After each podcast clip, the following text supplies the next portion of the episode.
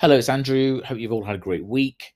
It is freezing cold here, so hopefully uh, you are all uh, finding a little bit of sunshine in the day and finding some warmth um, in other ways uh, rather than the sort of very, very cold temperatures we're currently experiencing. We had some very good news in England uh, this week, and I'm sure many of you will have similar news over the course of the next few weeks uh, if not the next month. So we're now at a stage in the next few days where we are encouraged, allowed to go back to the office.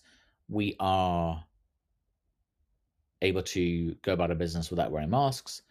We do not use, need to use a vaccine passport. And at some stage in the next few weeks, we'll no longer have to isolate uh, when we catch COVID. Uh, that's not been announced formally yet, but the latter one I'm sure will be announced in the next sort of six to eight weeks it's really exciting. Um, I was in the office yesterday actually, and I had an hour in the office where it was exactly how an office should be used and time together.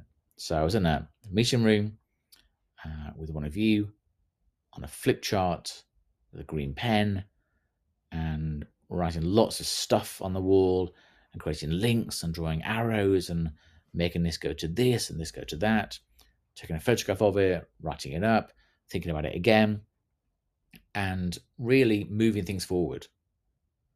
And I think that's one of the things that the office, or, or not even the office, but getting together physically with one another really brings. So I know it's been a long time for lots of people, uh, especially in, in, in some different markets. In, in London, in England, we've had a long time away from the office, short time in the office, away from the office in the office, away, and now back again. And some people have started during that time. Some people have not seen their their teams, other people in the team. But I would massively encourage people to come back to the office as often as they feel able. Um, the majority of the week will be will be fabulous, and just spend time with other people. It's so lovely to such get to go into the office and um, see other people and have a chat and grab a pen go to a flip chart and just make sure the time you're in the office you're using differently than the time you are at home. You know, the world's changed and people are going to be operating in different ways and are going to be working in different ways. And whether people think of it as hybrid, flexible, fluid, whatever the words are, we know we can work from anywhere. Uh, we know there's an advantage of seeing people uh, we know that sometimes when it's good to be quiet, get your head down and get on with stuff. And everything's just a lot more interrelated and fluid and flexible and yeah, just open than it has been before. And that's one of the, the big reasons people give for uh, wanting to stay with an employer, the fact that they are open and flexible. One of the reasons people give for some of the changes they want to see after COVID is the chance to have a not a better work life balance, but to be more aware of the activities that people do beyond work. What are things that people do and think about, and how do they act, and what are they focused on outside of work? And maybe it's time to give those a bit more of a chance. So, the next week, I'm traveling, I'm getting on an aeroplane. I'm going to Ireland next week to present to Outlook 2022. So, thank you so much to uh, Kate and Catherine for all the amazing work they've done so far in coordinated putting that all together. It'll be good to get over there and actually talk to people and hopefully see some clients and do some, yeah, just do something that's the sort of thing we should have been doing for the last two years, but have been unable to. So there is a huge amount of demand for research, for marketing, for content, for communication. And I am very positive about what that says about what the business wants and expects from us. I am also incredibly frustrated that some parts of the business still see success or still see as a measure of how hard people work the number of things they produce. So last year you did 10, So this year, your target is 12. Uh, last year, you produced 50. This year, you're wanting to produce 55. And I,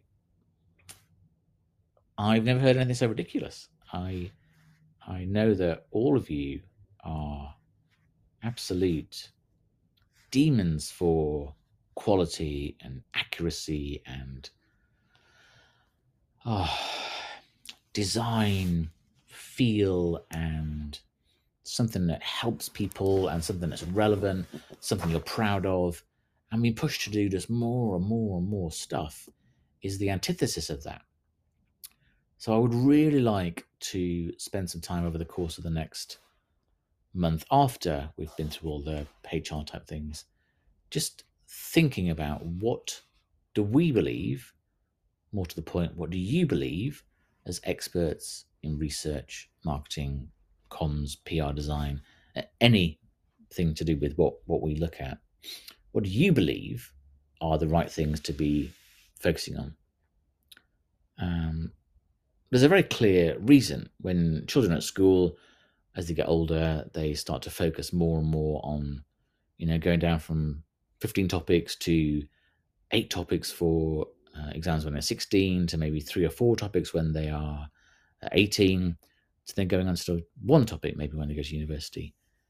And it's because they can give more time more effort more energy and absorb more as things get more difficult more intelligent and more interesting you hope.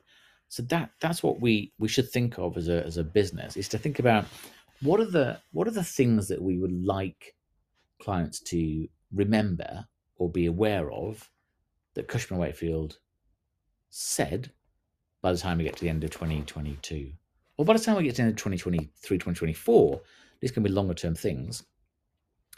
Do we want people to say, wow, Cushman put out a lot of stuff? Um, and some some markets, some cases, some sector service lines, whatever, that's important. And stuff can be, you know, it can be a short form 500 word blog, it can be an infographic, it can be a tiny report, whatever, then that, that's fine. But would we like them to think, wow, Cushman's really got something to say around living?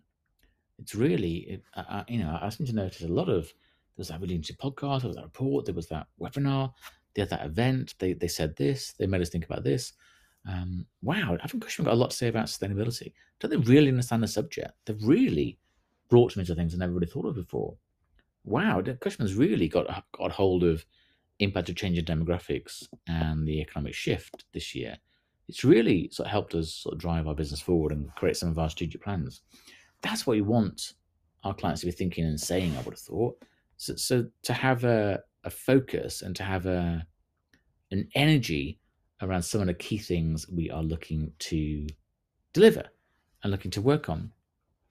And I would challenge all of us, absolutely me included, probably me at the top of the top of the list, to decide what is really important and to be bold enough to have that conversation to, to say to parts of the business when they have a demand for I need this, this, this, this, this, this, this, this, this, this, this, this, to say, well, actually, that, yep, that's really great, and I and I agree with you. But actually, what what I've been thinking is just the really two two key topics that I've heard from your team that clients are really asking about. They really want to understand, um, I don't know, the impact of uh, interest rates on the economic situation, and they really want to understand how our aging population's going to impact demand over the next few years. So what I, what I've actually thought about is maybe doing this webinar focused on this topic or this paper on this topic and I think if we offer something in a proactive, preemptive manner, I think that's something that's it's hard for the business to say, no, no, no, no, I just want the the the fifty uh, papers you did last year. Uh, just just update those, because I think there's so much more that we can be known for if if we strive to deliver thought leadership. Uh, and do we? I don't know. Do we deliver thought leadership? Are we outstanding enough field about what we talk about? Sometimes. Sometimes the volume of what we do uh, means we're not. And we deliver things that are similar to other people. Um, sometimes we have to do that. We have to sort of deliver uh, some of the numbers to prove that we have the data, the insight. Um, but a lot of clients want actionable insight and to believe that we know what we're talking about, which, my goodness, there are so many experts in our business. Each one of you has got an incredible array of skill and talent. And we, we need to sort of push the business to differentiate between noise and what people want to hear. Um, there's very, very little difference between walking up to a piano, sitting down, playing the most beautiful, melodious, warming, evocative, passionate